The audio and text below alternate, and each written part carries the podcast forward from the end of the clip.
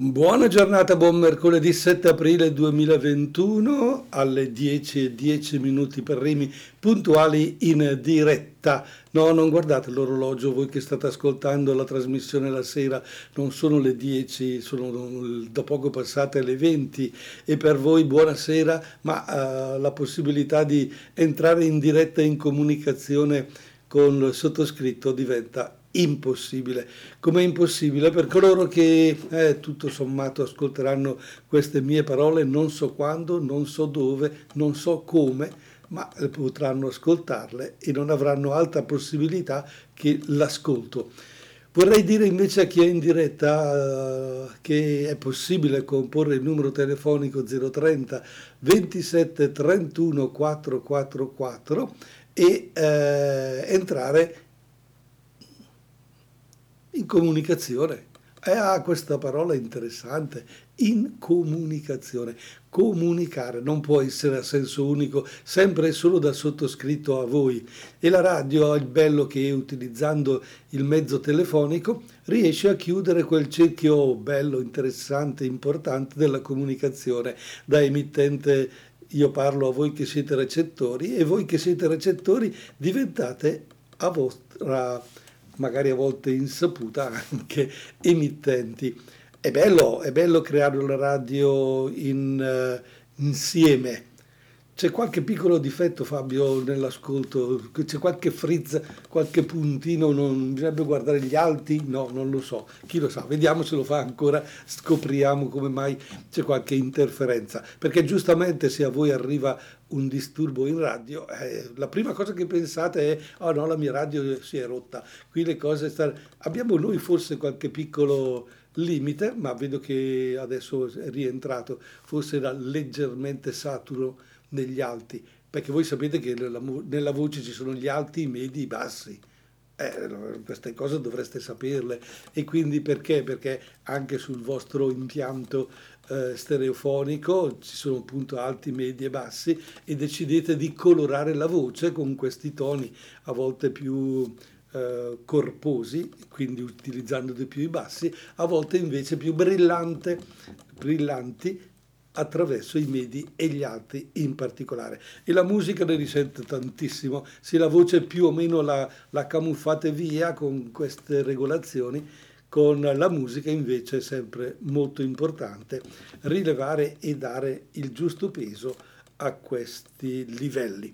Bene, fatta una piccola annotazione dal punto di vista uh, tecnico, Continuiamo la nostra chiacchierata sulla comunicazione e vorrei partire questa mattina da un articoletto che ho trovato sul quotidiano bresciano, il giornale di Brescia, che mi possiamo tranquillamente citare, innanzitutto per una pubblicità interessante che mette verso la, la fine del giornale dove dice che alle scuole eh, viene data la possibilità di abbonarsi su richiesta eh, con uno sconto del 90%, credo, qualcosa del genere, o addirittura non lo so se era gratuito.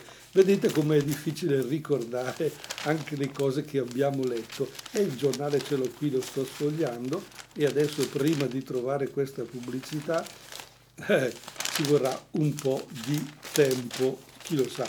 Va bene, magari la cerco quando ci ascoltiamo una canzone eh, così vi dico poi come stanno le cose. Ma eh, sul quotidiano Giornale di Brescia c'è un articoletto int- interessante che mi ha colpito naturalmente già nel titolo. È un articoletto molto molto piccolo a pie pagina all'interno della Brescia e provincia e ha questo titolo La comunicazione nei prossimi vent'anni. E naturalmente nel vedere parola comunicazione mi ha colpito per dire, oh, anche il giornale, eh, oltre che fare comunicazione, riflette, segnala. E allora ho scoperto che parla di un incontro che, eh, fa, eh, come, che ha come tema proprio la comunicazione nei prossimi vent'anni. Noi è già più di un anno che ne stiamo trattando, eh, dopo aver ascoltato Loredana Bertè, figlia di, eh, vediamo di che cosa si tratta. Eccoci qua alle 10.18 minuti e 30 secondi di mercoledì 7 aprile 2021. Don Italo sempre al microfono per riflettere sul mondo della comunicazione. Ci siamo lasciati prima di questa canzone di eh, Loredano, un po' autoreferenziale così, mm, uscita subito dopo Sanremo, eh, dicendo che eh, ho trovato un titolo sul giornale di Brescia di oggi che suona così, la comunicazione nei prossimi vent'anni. Credo che ci debba interessare, che vi possa interessare, vi possa coinvolgere. Però prima di riflettere su questo vi segnalo che ho trovato questa pubblicità del giornale di Brescia che dice contributo fino al 90% alle istituzioni scolastiche per l'acquisto di abbonamenti a quotidiani le, le, domande vanno presentate entro il 30 di aprile ed è riservato a tutte le scuole di ordine e grado per abbonamenti all'edizione di, di, su carta o digitale. In, lo slogan in classe con il GDB, giornale di Brescia, sapere conviene. Beh, è interessante, è proprio vero. Se io so, poi trovo la capacità e la forza di muovermi in modo corretto se non so finisco per sbagliare. E difatti molte volte quando qualcuno ci richiama e dice ma no, ma guarda che è sbagliato quella roba lì, eh ma io non sapevo, non lo sapevo che e quindi mi sono comportato in modo diverso. Sapere è importante, ma per sapere eh, bisogna informarsi, eh, non è un gioco di parole, occorre avere qualcuno che ci parla, che ci dice e noi dobbiamo cercare di eh, ascoltare nel modo più corretto. Ebbene, segnaliamo allora questo incontro eh, perché qualcuno magari lo ascolti, ne faccia, eh, possa partecipare e quindi arricchire la propria conoscenza, perché giustamente io non credo di avere a mano il monopolio sul mondo della comunicazione, semplicemente è un mondo nel quale mi sono un po' specializzato, ho cercato di capire, ho cercato di comunicare, ho cercato di apprendere e cerco di stare aggiornato giorno dopo giorno per cogliere proprio come il mondo della comunicazione si muove, in che direzione, nel bene e nel male naturalmente. Bene, la, la prima domanda che viene spontanea in, anche in questo periodo è proprio questa. Come è cambiata la comunicazione? Ma soprattutto come cambierà nei prossimi vent'anni? A queste domande proverà a rispondere nel corso del webinar organizzato per domani alle 20.30 dal Centro Studi San Benedetto di Brescia. Il presidente Marco Nicolai del Centro Studi San Benedetto ha commentato abbiamo scelto questo tema perché il contesto in cui viviamo è affetto da una scarsa consapevolezza della realtà che ci circonda. Una ignoranza questa che non è dovuta solo alla bassa scolarizzazione, quanto alla scelta sempre più frequente di basare le nostre informazioni sull'immediatezza, sull'emotività e su un bisogno di aggiornamento quasi compulsivo, ma superficiale, che viene soddisfatto dalla televisione e da internet. È evidente, prosegue il presidente Marco Nicolai del Centro Studi San Benedetto, che in questo modo si può diventare facili prede di fake news e di notizie distorte.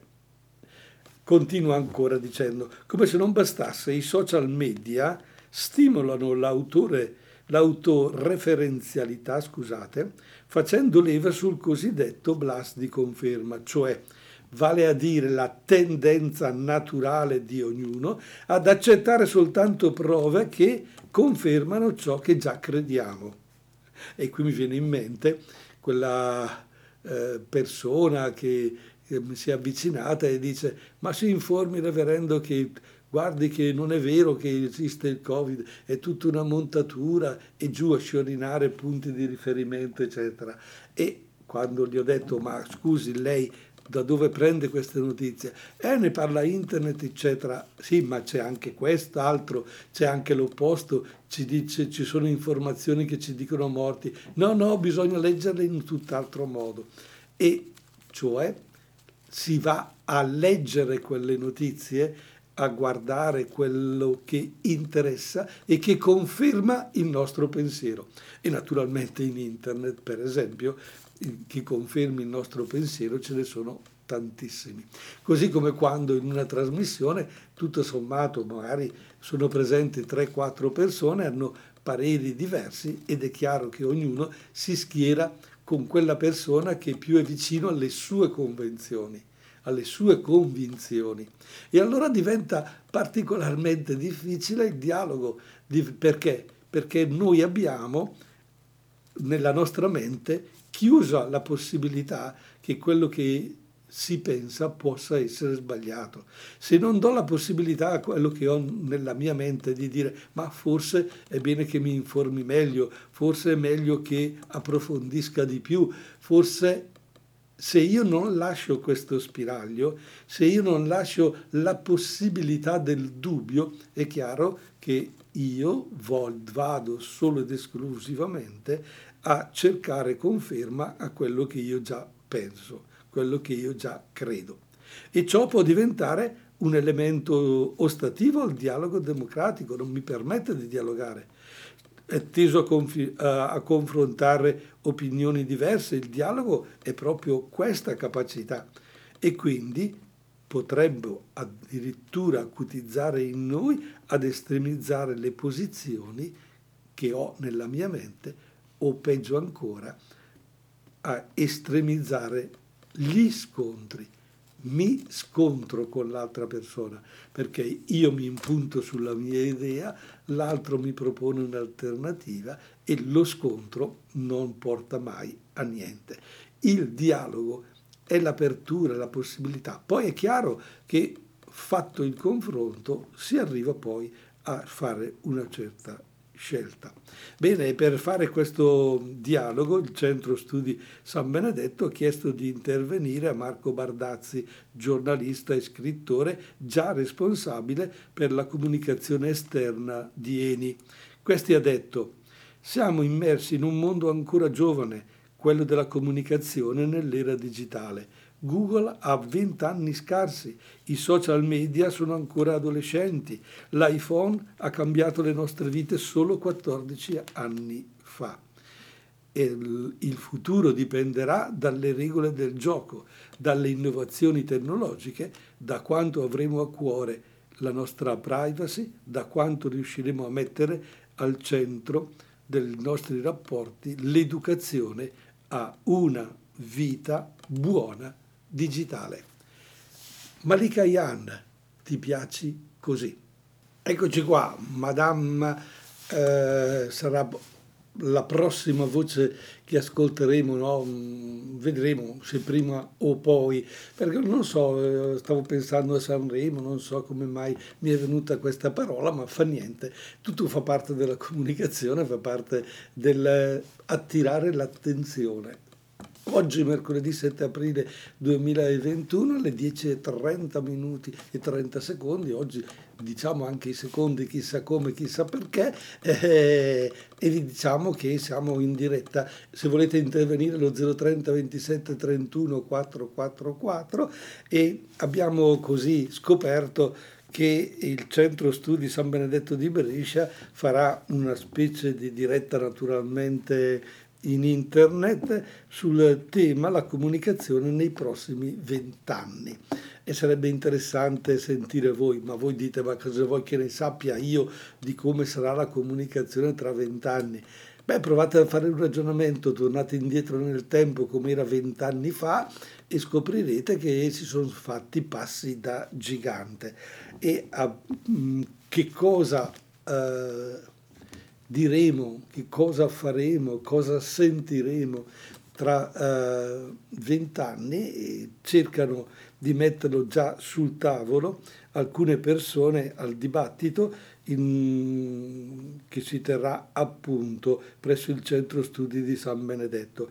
Marco Bardazzi, giornalista e scrittore, ci ha, ci ha, detto che siamo immersi in un mondo ancora giovane dell'era digitale, che siamo in un mondo che ha ancora tutto da scoprire, però ha fatto un'affermazione interessante, il futuro dipenderà dalle regole del gioco, le innovazioni tecnologiche anche, e da quanto avremo a cuore la nostra privacy e mettere al centro un'educazione e una vita buona digitale.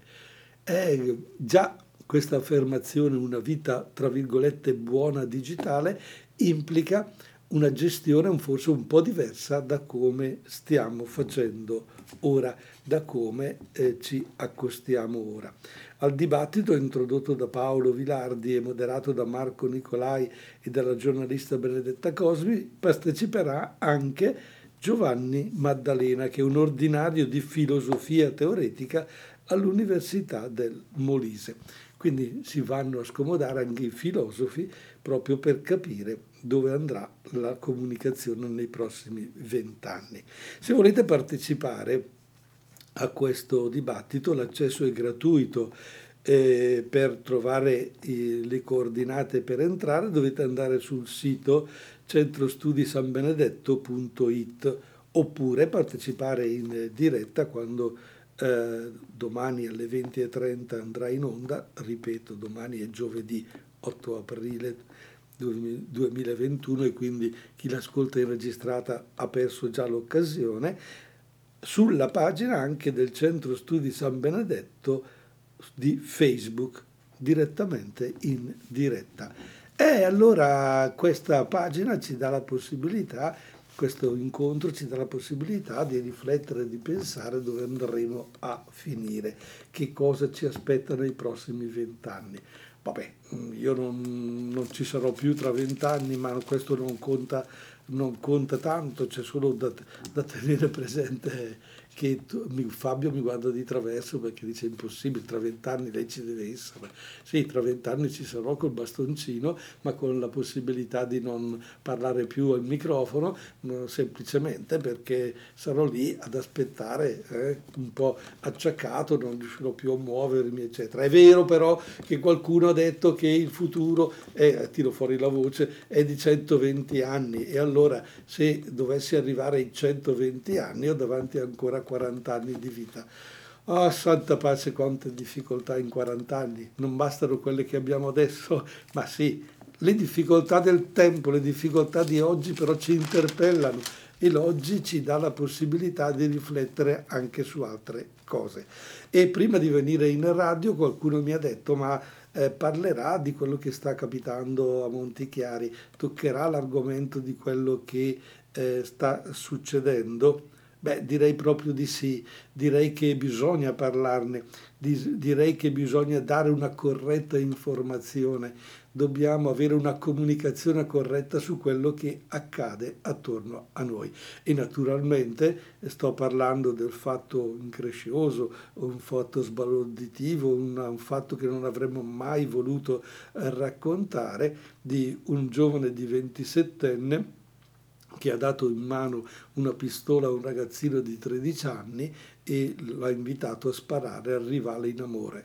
Questo in sintesi quello che conosciamo del fatto avvenuto nella zona di Chiarini a Montichiari. Quindi praticamente a casa mia, ecco per dire, dal momento che io faccio il prete a Montichiari. E naturalmente ci si interroga, ci si, si deve fare una riflessione eh, su sia cosa, abbia, cosa, sappiamo del fatto, su cosa eh, è successo, ma nello stesso tempo dobbiamo avere la forza e il coraggio di capire come noi adulti dobbiamo intervenire anche dal punto di vista educativo, proprio perché in questo caso è un ragazzo di 13 anni al centro di questo increscioso caso e noi, mondo anche educativo, formativo, chiesa, casa, scuola, eh, oratori e così, dobbiamo dire ma dove eravamo? Potevamo fare qualcosa per questo ragazzo? Possiamo fare qualcosa? Che cosa possiamo fare per i nostri ragazzi. A tutto questo cerchiamo di dare una risposta, mm, facciamo un dialogo, una riflessione.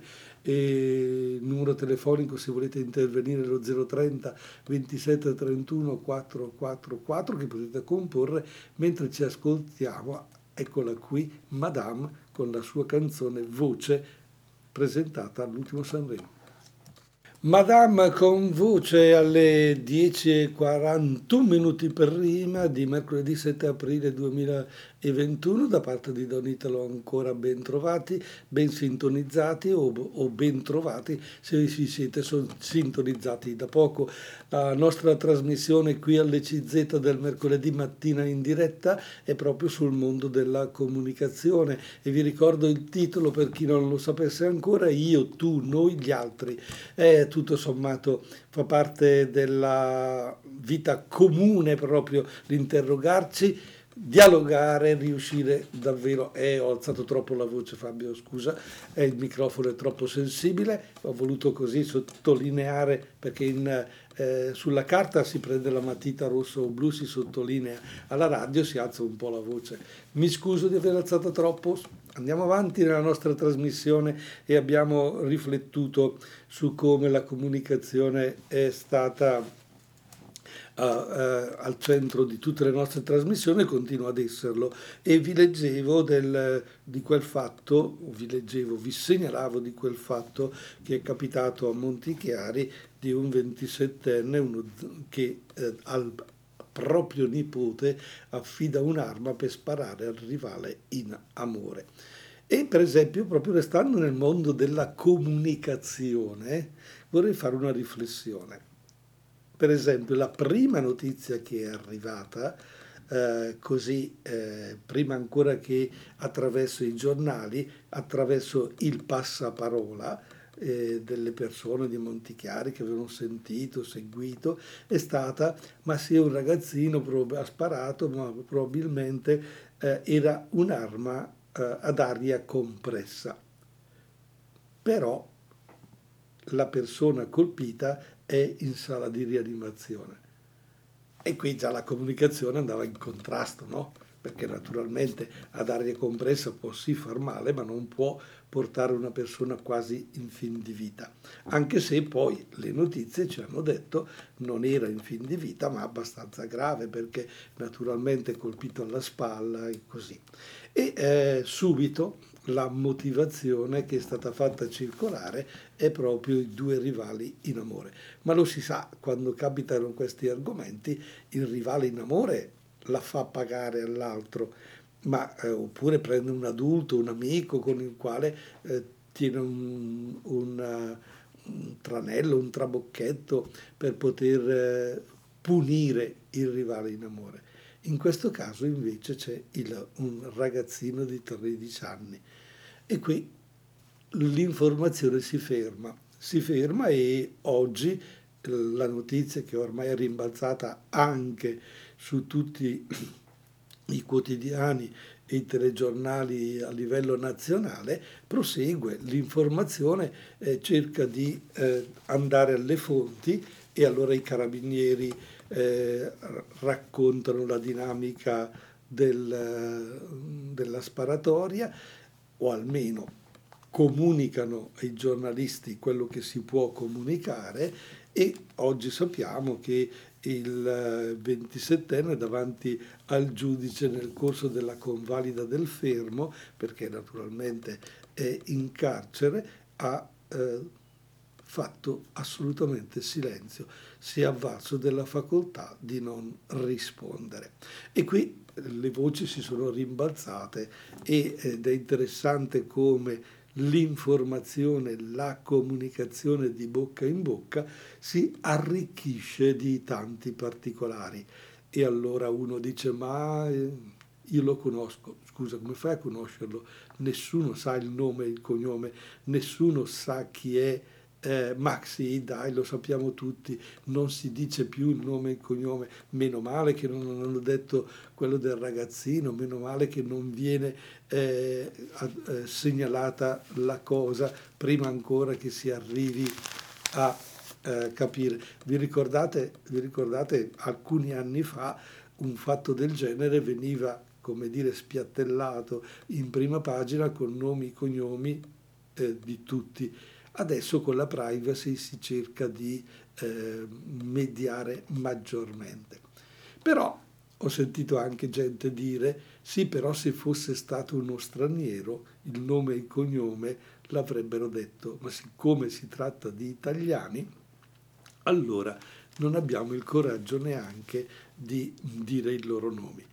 Capite che questo è un dialogo importante, perché, perché se ci schieriamo dalla parte, da una parte, le cose proseguono in un determinato modo, se ci schieriamo dall'altra, proseguono in tutt'altro modo. È chiaro che il fatto è gravissimo, gravissimo, ma la comunicazione di questo fatto deve essere la più corretta possibile e la più vera possibile. Qualcuno dice i carabinieri stanno nascondendo qualcosa, dicono che è un delitto d'amore, ma c'è sotto altro, la pistola con la matricola abrasiva abra, tolta e poi l'affidare un ragazzino. Sembra quasi un battesimo di camorra, di mafia.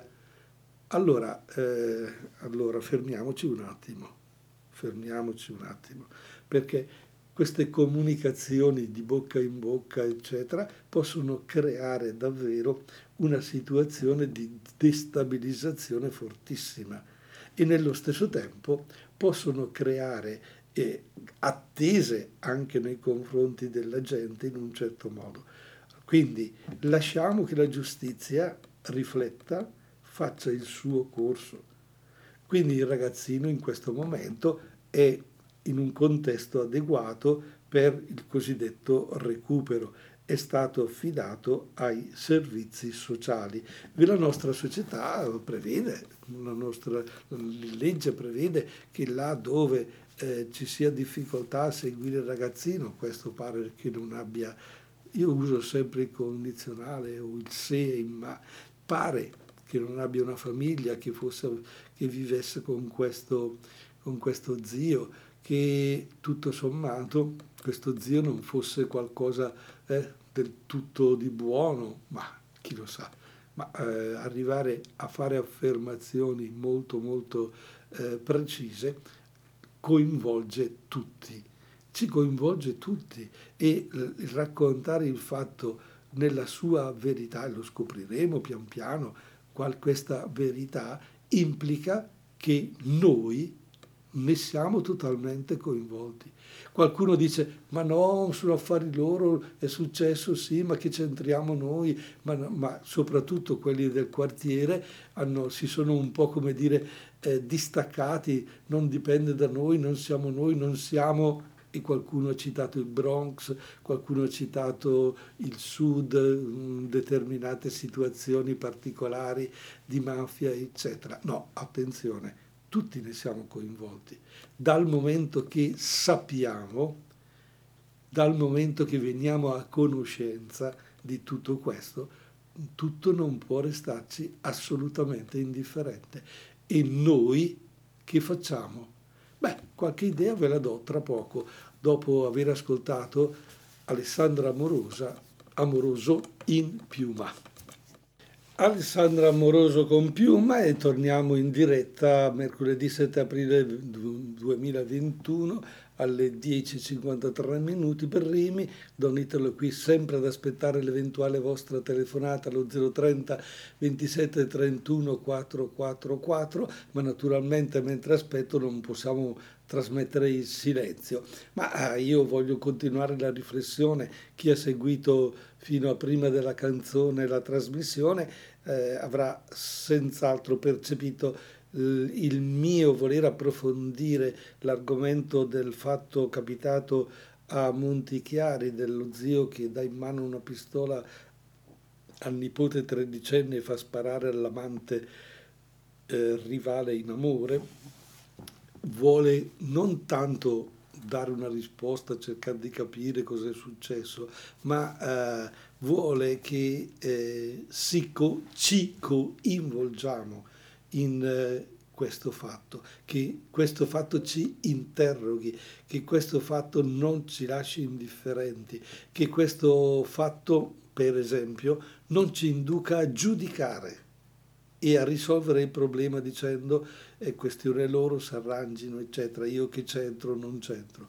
Tutto quello che accade attorno a noi, o meglio ancora, tutto quello di cui io vengo a conoscenza, mi deve coinvolgere, mi interpella e quindi esige che io, tu, noi, gli altri, come dice la nostra trasmissione, si interroghino su questi fatti e si lasciano coinvolgere, di conseguenza si facciano delle scelte.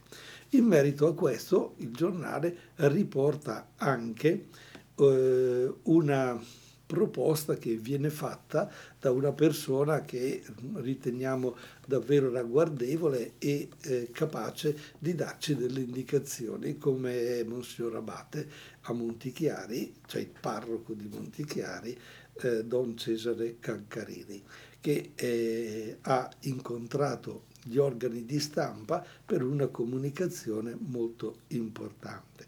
E allora troviamo così annotato dalla giornalista che lo ha incontrato insieme ad altri giornalisti, che scrive non si generalizzi sui giovani, ma si compia una riflessione sulle responsabilità degli adulti e sul malessere sociale. È interessante questa affermazione e dice la giornalista, questo è il nocciolo delle parole espresse appunto dall'abate. Nel merito della vicenda, Monsignor Abate dice: Non bisogna abbandonare il tredicenne. Non è lui il problema, bensì gli adulti che l'hanno armato e creato e che hanno creato la situazione perché potesse sparare. Un ragazzo ha bisogno di modelli, ma il ragionamento poi si è allargato e dice Monsignore, queste situazioni non riguardano tutti i giovani, ma non possiamo essere però qualunquisti, bisogna riflettere sul malessere sociale. E inoltre come adulti non dobbiamo più rifiutarci di affrontare i problemi che coinvolgono i giovani, dalla droga all'educazione all'amore, ai modelli di conflitto che vengono proposti. Ogni adulto che parla male di un giovane accusa se stesso, continua Monsignor Cesare Cancarini. Credo che il problema più serio, dice Monsignore, non siano i giovani, ma gli adulti. Molte volte perdiamo il senso dell'educare e qui si coinvolge anche lui. Perdiamo il senso di educare, di proporre ai giovani obiettivi raggiungibili e manifestiamo tutta la nostra debolezza come adulti perché noi educhiamo a seconda dell'idea di uomo che abbiamo. Ma se in noi è venuta meno questa idea di uomo, non abbiamo più nulla da proporre. Ogni azione educativa è illuminata dal fine che vogliamo raggiungere, ma noi adulti l'abbiamo ancora un fine? Si chiede Monsignor Cesare Cancarini, abate di Montichiari, naturalmente coinvolto in prima persona dal fatto che stiamo affrontando di questo ventenne che ha affidato a un tredicenne la pistola e ha sparato al suo rivale in amore. Dice ogni azione educativa è illuminata dal fine che vogliamo raggiungere, ma noi adulti abbiamo ancora un fine. E allora l'abate rilancia una sua proposta fatta alcuni mesi fa, quella del tavolo di confronto sui giovani a cui far sedere istituzioni, associazioni e gli anziani stessi. Sarebbe preziosa anche, a sua detta, una pastorale di strada da parte della Chiesa. Ecco, mm, queste parole sono una comunicazione fatta da Monsignor Abate. Alla fine trovo queste parole preziosissime però ho una domanda da fare anche a Monsignore o alle istituzioni. Quando queste parole diventeranno fatti? Quando queste parole diventeranno, tra virgolette, realtà, che non restino solo virtuali, che non restino solo parole? questo tavolo di confronto sui giovani, chi lo deve realizzare? La parrocchia in primis, oppure il comune, oppure la, la scuola, oppure uno qualsiasi? Perché è bello dire, è bello fare affermazioni, ma bisogna poi metterle in pratica. Accanto all'altra, come sacerdote, eh, all'altra proposta, vado a chiedermi con molta eh, sincerità che cosa si intende per pastorale di strada da parte della Chiesa e cosa posso fare io come pastorale di strada dal momento che sono sacerdote? Spero che qualcuno mi dia qualche risposta la prossima settimana, il prossimo mercoledì. Per ora grazie dell'attenzione e a risentirci. A presto!